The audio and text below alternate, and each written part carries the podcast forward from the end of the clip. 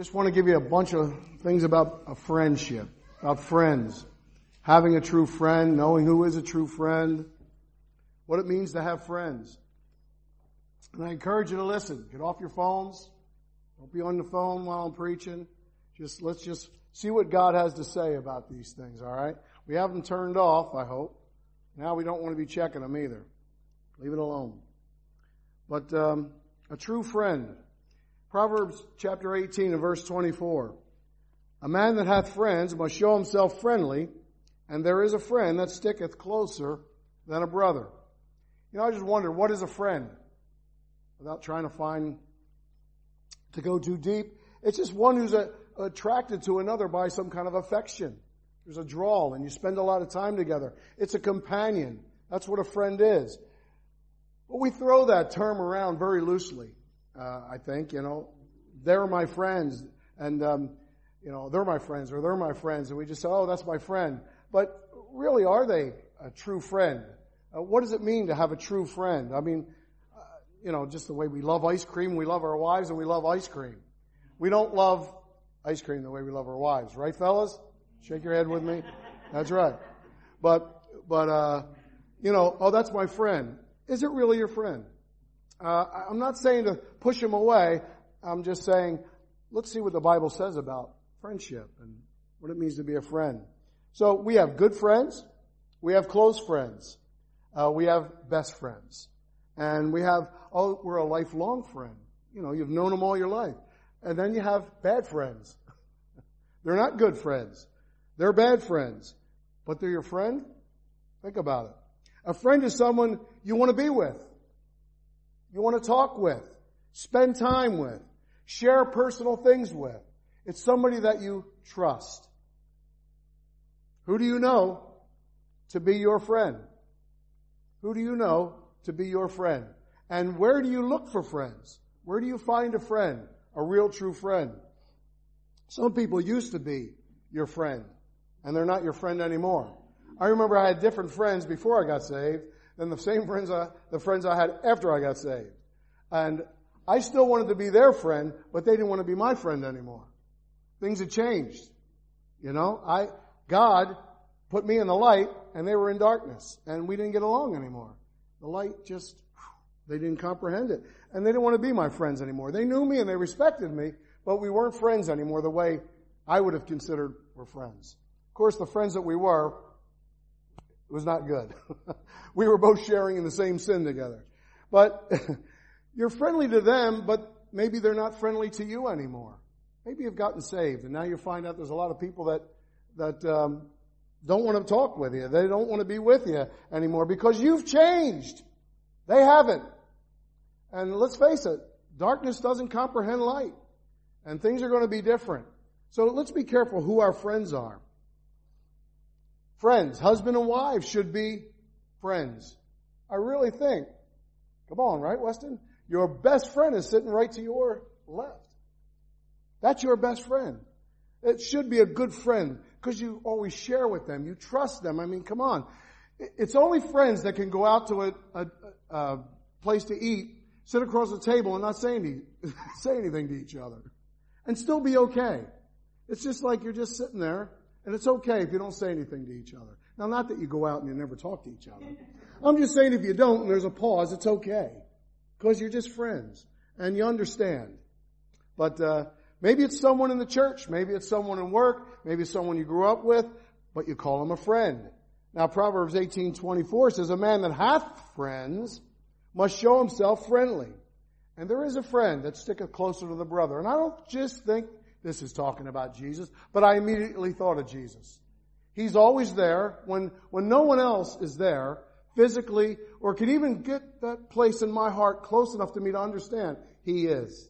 And that's who I want to be my friend. And I want to be his friend. So Jesus for sure. But do you have anyone that you can call a special friend? Now, don't take that lightly because believe me, if you have one good, true friend, you are blessed. Somebody that no matter what's going on, you can talk to them. You feel like you're just, your hearts are always knitted together. Jesus was a friend of people and he had friends. He had a friend like Lazarus. John 11, 11 says, These things said he, and after that he saith unto them, Our friend Lazarus sleepeth. But I go that I may awake him out of sleep. Jesus considered Lazarus his friend. So Jesus showed himself to be friendly and he had a lot of friends. So be a friendly person. Be somebody that uh, shows himself friendly and you'll draw people to you. They want, they'll want to be your friend. They'll want to be around you and associate with you. See, there's a difference between those who call you their friend and who you call your friend. It's from two different perspectives. But Jesus was the one that showed himself friendly and a lot of people were attracted to him. Look at John chapter 15. John chapter 15. As I said, I don't want to go real deep. We get this one subject here about friendship. You just stay in Proverbs the whole time and, and still not even scuff the surface. But John chapter 15 and in verse 13. Graham, what does that say?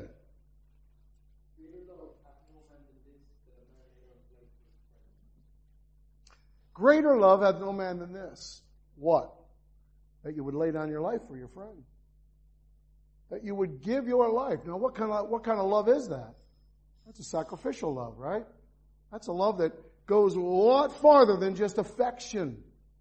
Brotherly love, Philadelphia, right? Brotherly love. It's, it's sacrificial love. That's one life for another. But Jesus said, there is no greater love than this that if you would give your life for your friend. And that's exactly what he did. So with that in mind, now, who do you consider your friend? I would guess we'd have to say that there must be different levels of friendship. How close a person is to us. They're my friend, and I want them to be my friend, but they're not that friend that sticketh closer than a brother. They're not that one, would they give their life for me? Would I give my life for them?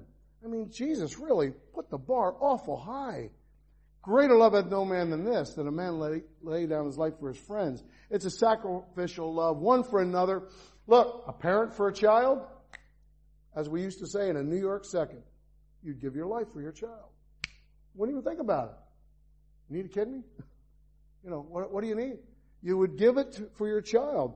Maybe even a, a stranger. If you thought they were a good stranger, you might, hey, how many people try to help somebody? They're pinned under a car and you put your life in danger, you're out. I don't know. you would do that. In combat, they do that. When, when men fight wars, they, they give their life for their, for their buddies. You see? But Romans chapter 5, verses 6 through 8 tells us that Jesus gave uh, his life for sinners. God commended his love toward us and that while we were yet sinners, Christ died for us. That's the friend that Jesus is to sinners. Now, that's a, that's a, that's a high love. And that's something that we look at only, only in a few people. Maybe you don't even have a friend like that that you know of. That's why I'm saying to have one good friend, you've got a lot. Now there's bad friends. Turn to Proverbs chapter 1. There's bad friends. You know, Job had some strange friends, didn't he? They were a big help. Their counsel really didn't help Job very much. And they kind of misrepresented God. But uh, they were his friends. They were called Job's friends. But in Proverbs chapter 1 and in verse 10, it says, My son, if sinners entice thee, consent thou not. If they say, Come with us, let us lie wait, lay wait for blood, let us lurk privily for the innocent without cause. Let us swallow them up alive as in the grave, and whole as those that go down to the pit. We shall find all precious substance. We shall fill our houses with spoil. Cast in thy lot among us. Let us all have one purse. Come on, be our friend. My son, walk not thou in that way with them. Refrain thy foot from their path. For their feet run to do evil, run to evil, and make haste to shed blood. Surely in vain the net is spread in the sight of any bird and they lay wait for their own blood. They lurk privily for their own lives. You see that? My son, if sinners entice thee, consent thou not. Come be with us. Come be our friend. Come walk with us. Come go, go the way that we're going. Don't follow people who don't follow God. They're not your friend. They're not going to help you serve God. We learned that in the 12 weeks to freedom. If someone's not saved, they can't help you serve God. You better be real careful about associations you make outside of Christians. The Bible tells us not to be unequally yoked. In fact, the Bible says here, consent thou not. It's a pretty simple choice. I'm not going to go down that road that you're going down because it's against God. The Bible says, be not unequally yoked together with unbelievers. So, you can have some bad friends. You might call them your friend, but they're not doing you a whole lot of good as a Christian. And your light is being snuffed out. Now Jesus was around sinners all the time. I'm not saying we're not around sinners and we're not supposed to shine our light, but we're not supposed to partake of their sin. Don't follow people who don't follow God. There's a trap waiting for you. For those who are blind to the truth. And the Christian should know the truth. You don't run with sinners because running with sinners, you're going to find destruction at the end of it. You reap what you sow. The devil doesn't want you to see the snare. He hides it. The Bible says, surely in vain the net is spread in the sight of any bird. I mean, if you're trying to catch birds in a net, you don't string it up there as they're watching you from the tree, because they're watching and they know that a net is being strung, sprung, strung up. So you do it when the birds aren't around, amen? So that they fly into it and you catch them. So, the devil doesn't want you to see the snare. He doesn't want you to see that there's, that there's a hook with that little worm on it. There's a hook inside that. He doesn't warn you and he doesn't care about you. And he's working through these people sometimes that we call friends to bring us down and destroy us. And cause us all kind of problems in our life. The devil doesn't care about you. He doesn't love you, but God does. And that's why he gave us the scriptures and the Bible to help and teach us how to walk. Be careful of your friends because you can have some bad friends. Turn to 2 Samuel 13. 2 Samuel. 2 Samuel chapter 13.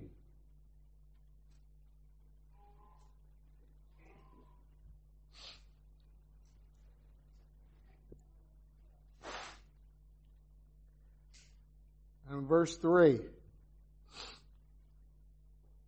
But Amnon had a friend whose name was Jonadab, the son of Shimeah, David's brother, and Jonadab was a very subtle man. Amnon had a friend. Well, it seems they must have been cousins, right? Now, I guess same father, but David had more than one wife. So, it says Amnon had a friend whose name was Jonadab, the son of Shimeah, David's brother, and Jonadab was a very subtle man. But Amnon Amnon um, was cousins to Jonadab. But Amnon, I just want you to set this up now. Amnon had a wicked heart. Look at verses 1 and 2. And it came to pass after this that Absalom, the son of David, had a fair sister whose name was Tamar, and Amnon, the son of David, loved her. This is his sister, isn't it? Okay? And Ammon was so vexed that he fell sick for his sister. Tamar, for she was a virgin, and Ammon thought it hard for him to do anything to her. I, I hope so. But he had fell sick for his own sister. Sorry, uh, Tamar is of another, um, of another wife of David. But Tamar was still his sister. Maybe it's half sister or whatever, but it was his sister. And he thought it hard for him to do anything to her. I would hope so. It's wicked. But Amnon had a friend. And that friend was going to help him, show him how to get Tamar and do some wicked things. What kind of friend is that?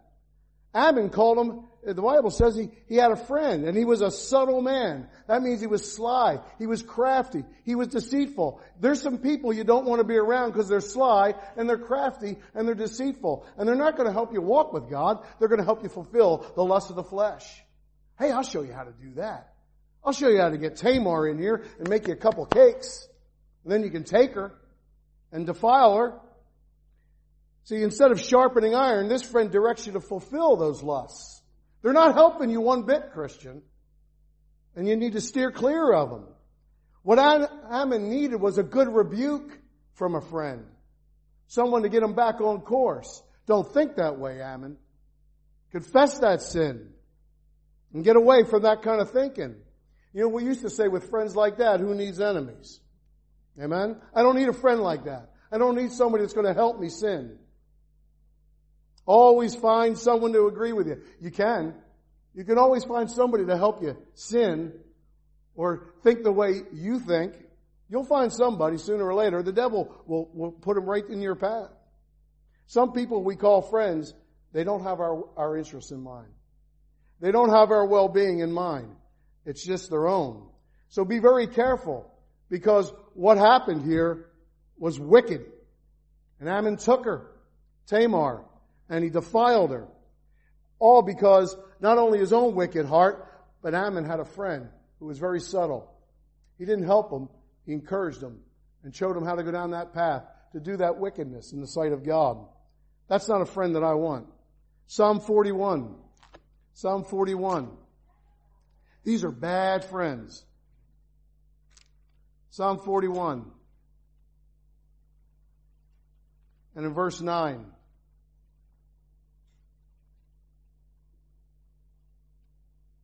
Gavin, would you read that?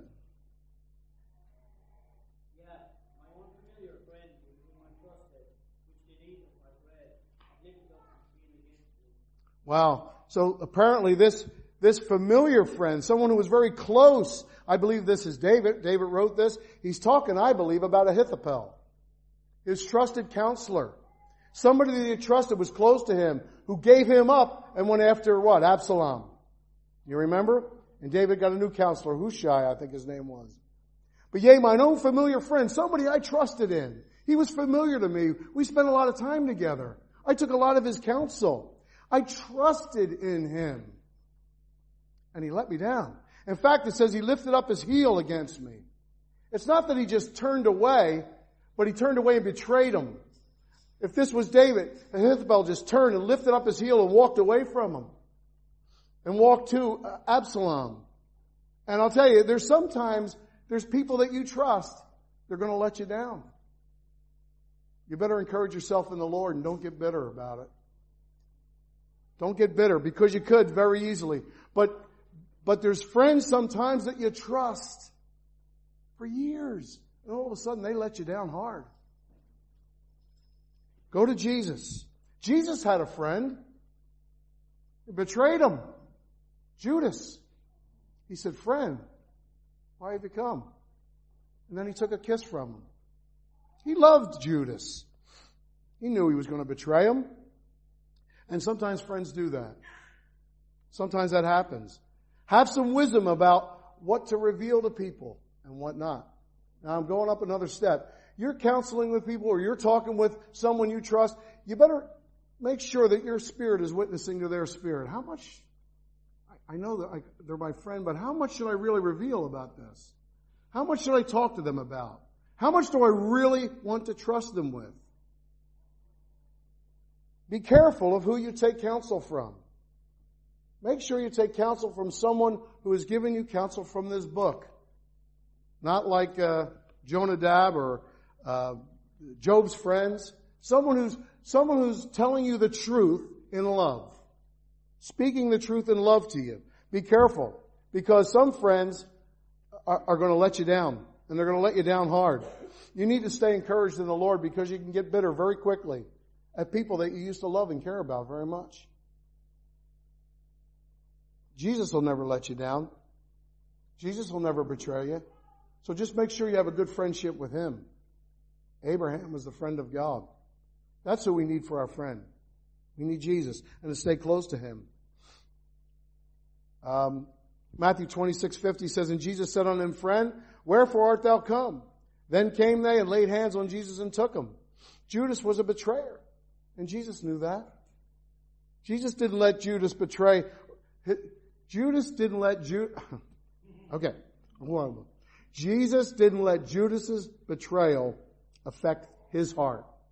That's the whole thing I'm trying to say. You, you can't let it affect your heart. You still gotta let it remain tender. I'm telling you, it's not easy. What I'm telling you is not easy.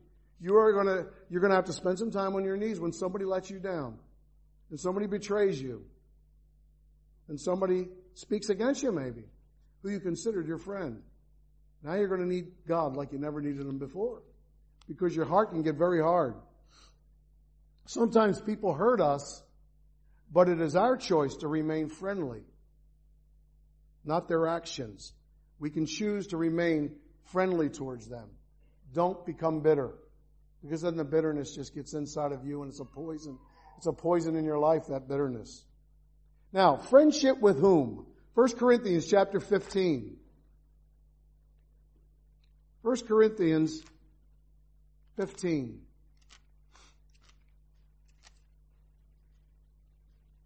Just more careful consideration of who you would have as your friend. 1 Corinthians 15 and in verse 33, um, Emrio, you have that?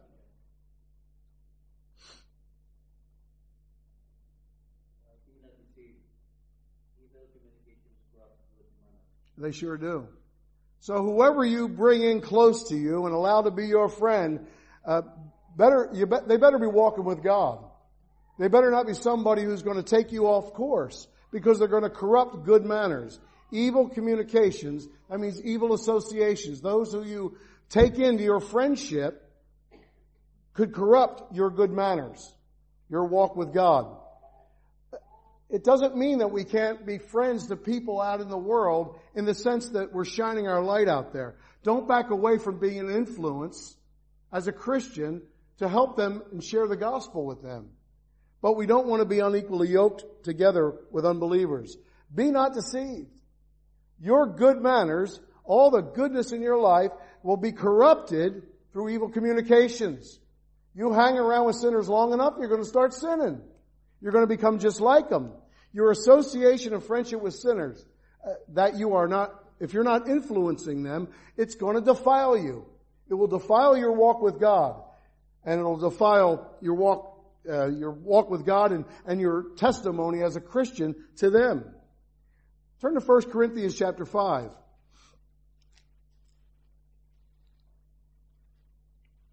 First Corinthians 5, you know that um, well, let me, uh, let me read verse 1.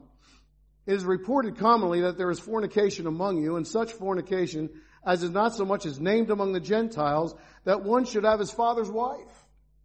Now this wickedness is going on, right?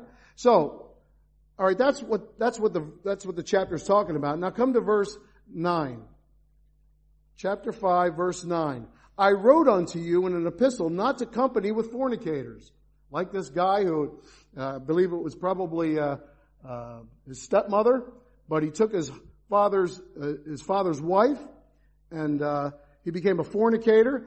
And it says in verse ten, yet not altogether with the fornicators of this world, or with the covetous, or extortioners, or with idolaters, for then must ye needs go out of the world. But now I have written unto you not to keep company if any man is called a brother be a fornicator, or covetous, or an idolater, or a railer, or a drunkard, or an extortioner, with such an one, know not to eat. For what have I to do to judge them also that are without? Do not ye judge them that are within, but them that are without God judges. Therefore put away from among yourselves the wicked person. He's saying this guy that's in the church and committed fornication, if he's unrepentant, get him out and don't associate with him. But that doesn't mean you're not going to associate with fornicators. You don't know who they are out there. You, you would have to go to outer space and live on Mars, is what he's saying. But you can't do that. You're here now to have an influence outside of the church with people who are covetous, fornicators, and all the rest. Just like we were. But you are washed, right? So we're supposed to, we're supposed to have an influence on them. So I'm not saying don't spend time with sinners. You do it all the time already. It's just that we don't partake of what they're doing. We have contact with them. Who knows Psalm 1-1?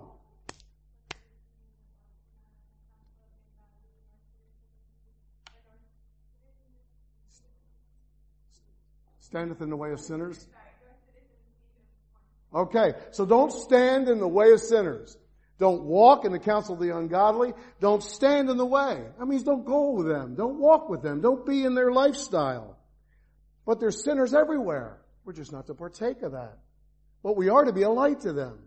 Hey, every one of us was a sinner that somebody came and shined a light on, didn't they? Every one of us. So that's not what Paul's saying. But once you come into the church, you ought to know what's right and wrong. And if you're an unrepentant fornicator, well then God says cast them out. A little leaven leaveneth the whole lump. And that's what that chapter is about. So just be careful who your friends are, but don't think that you're not supposed to be an influence to the people all around you that you meet every day. Now Proverbs 22. Proverbs 22.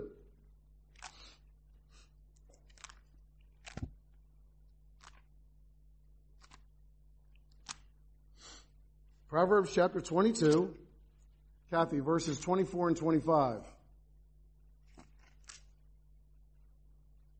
Make no friendship with an angry man, and with a furious man thou shalt not go. Let thou learn his ways, and set a snare to thy soul. Wow. So be careful making friendship with an angry man. Now this could even be with a, you know, brother in the church or sister in the church. They're just angry. They're bitter. Be careful. See here it says, uh, uh, make no friendship with an angry man, and with a furious man thou shalt not go. It doesn't take long to get from anger to furiousness or wrath. It can go like that. But uh, we need to be careful. The escalation from anger to wrath and fury can be a very short time. But we need to be careful that we don't make, make no friendship with an angry man. Don't associate with people. Don't befriend people who are just angry. They're just upset all the time. Uh, they probably don't have a lot of friends to begin with. Because in order to have friends, you have to show yourself friendly. But there's people that are just angry and bitter. But what happens is they can lead you down that road. If you're not influencing them, they will influence you. And before you realize it, you're going to start getting angry. I know. Because I watch too much Fox News, trying to get the news back of what's going on in the world. And sometimes I, I walk away from the computer. What's going on over there? Why are they doing that? What, you know, I just need to, you know, I need to close the lid on it, really. I need to go read my Bible.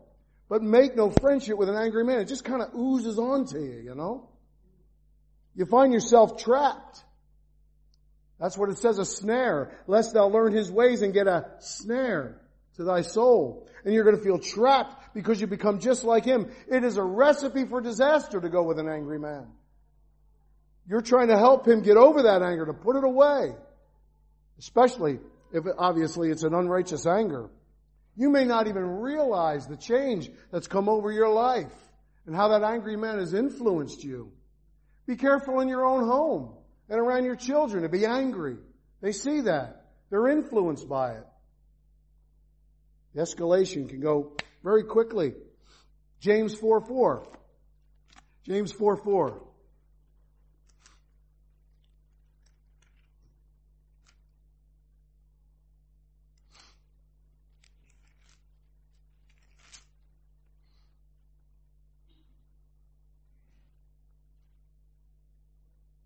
Marcus.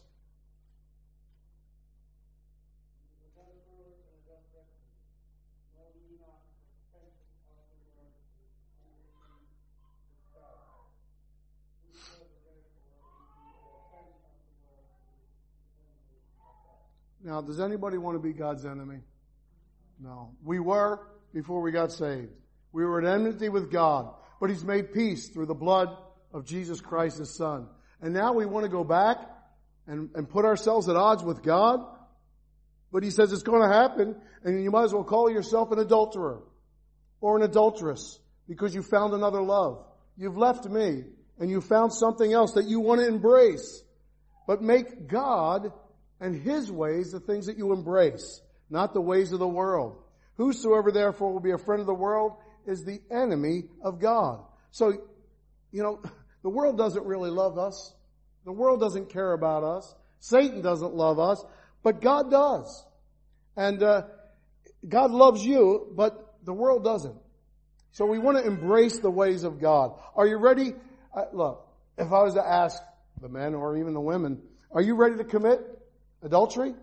Physical? Sexual adultery? Are you ready to do that? No. Say no. no. But then why spiritual adultery? Because that's what he's talking about. You've left your first love. You've decided to find something else that you love more than me. But we don't look at it that way. Do we? We really don't. For us to physically go out and commit adultery, that's wicked. But we commit spiritual adultery all the time. We choose something over God. And we put Him behind us. And God says, you've just broke the covenant, in a sense, just like a marriage covenant. You brought a third party into the relationship that only you and I should have. And you become, you've, you've brought the world into where I want that place. That's my place. And now, that's become your first love. We're not ready to commit physical and sexual adultery like that. In fact, even a, look, a man looks on a woman to lust after he's committed adultery where? In his heart. But we do it all the time. Spiritually, we don't think, we don't think of it as much. As bad. But there is someone that does, and that's the one that we've hurt. God. Now, the marks of a true friend. Uh, Proverbs 17, 17. Just a couple more scriptures. Proverbs 17, 17. The marks of a true friend.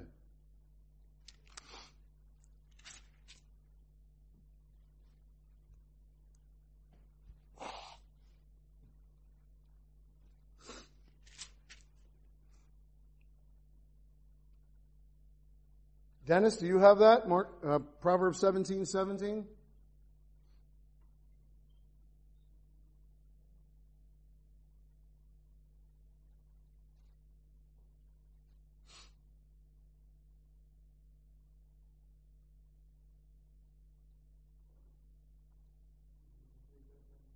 Proverbs 17, 17. Yep. 17.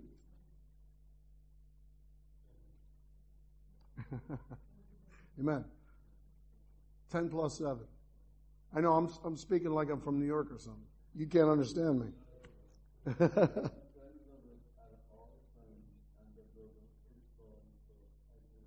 Amen. A friend loveth how much?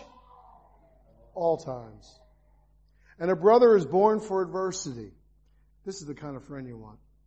Boy, if you can get a friend that's always there in the rough times, in the tough time, they're just always there to sit with you, to talk with you, to counsel with you, to get maybe a little bit of backlash from you. They're just there with you all the time.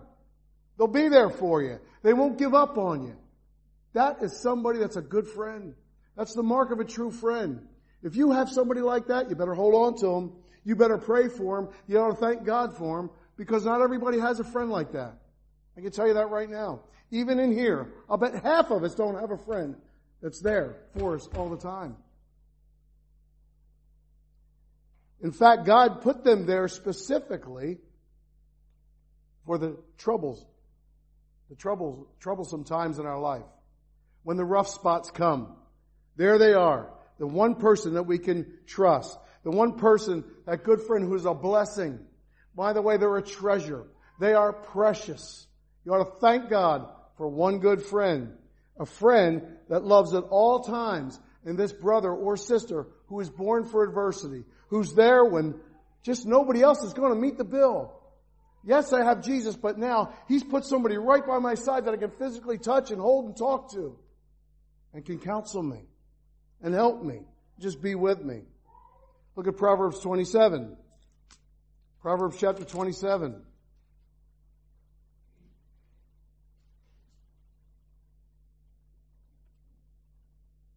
Verse 5 says, open rebuke is better than secret love. Faithful are the wounds of a friend, but the kisses of an enemy are deceitful. Verse 9, ointment and perfume rejoice the heart. So doth the sweetness of a man's friend by hearty counsel. I tell you, I don't know how, maybe you uh, have already been there.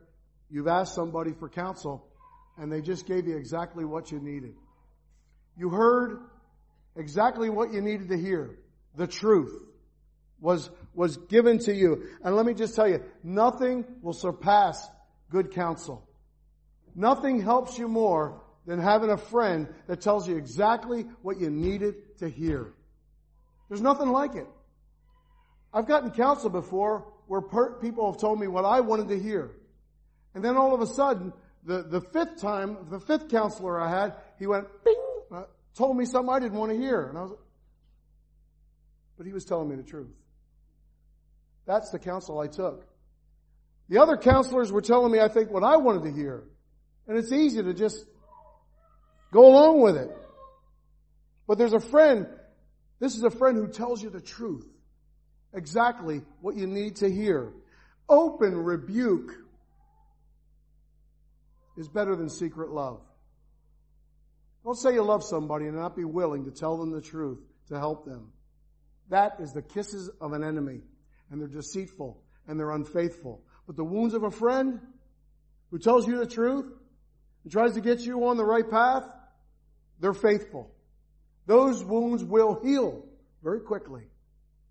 And you'll be glad in the end that you had somebody that told you the truth. Open rebuke is better than secret love. You know what they're doing? Openly loving you. And they care more about, they care more about you than what you think of them.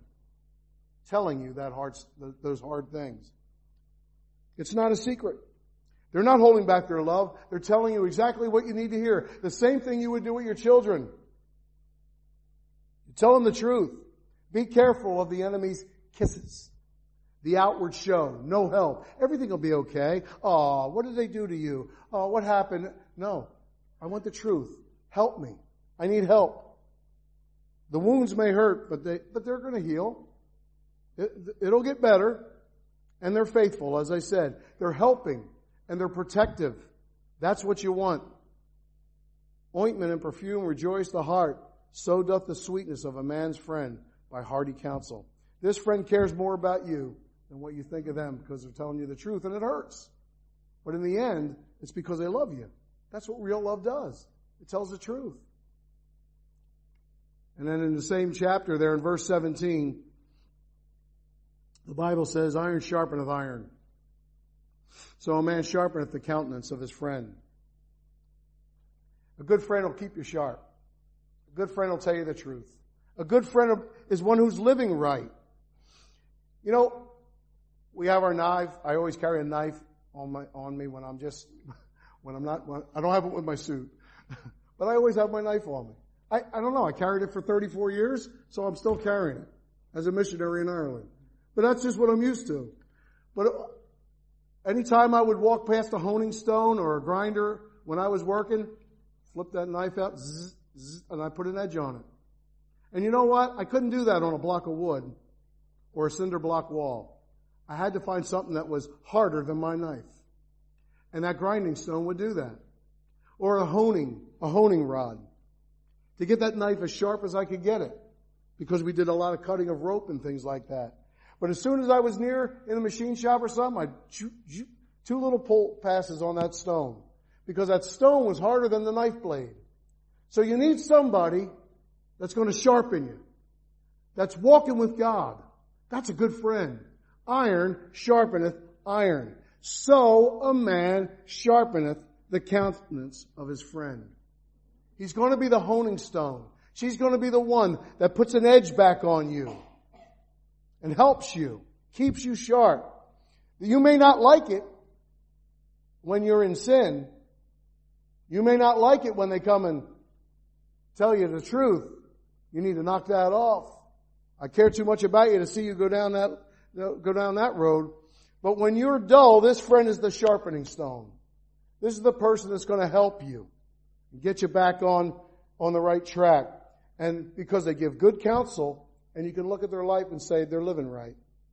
I'm glad I have a friend that's a, that, that's iron sharpening iron. And then finally, turn to James chapter 2.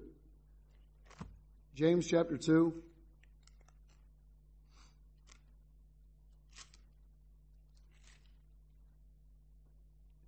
James chapter 2 and in verse 23. Eric, would you read that? James 2:23.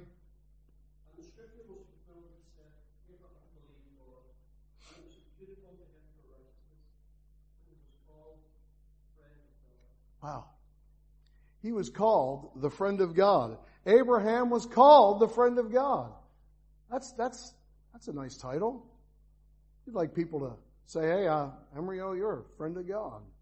We watch the way you live your life, you know. You, you believed God and it was imputed unto him for righteousness. That means he obeyed. He not only believed God, but he obeyed God. And it was imputed unto him for righteousness. Like it was his faith was being shown in what he did and how he walked with God. And then he was called the friend of God. How would you like to be known? As God's enemy or God's friend? Obviously, we want to be called the friend of God, just like Abraham. Then let's believe God. Let's believe our Bibles. Let's believe what God has said. Because when we believe God, it honors Him. It honors God that we're trusting in Him and believing in what He said. Just like Abraham. And then let's obey God. Because obedience to God shows our love for our friend. We can already say, You're my friend, Lord. I want to be your friend. And I'm going to do that by believing you, walking by faith, and then obeying you and honoring you. What is that verse of scripture? John 14, 15. Who knows it? Come on. If you love me, keep my commandments. Obey me. Show me how much you love me. You want to be a friend of God? Believe Him and then obey Him. Amen? All right, let's pray.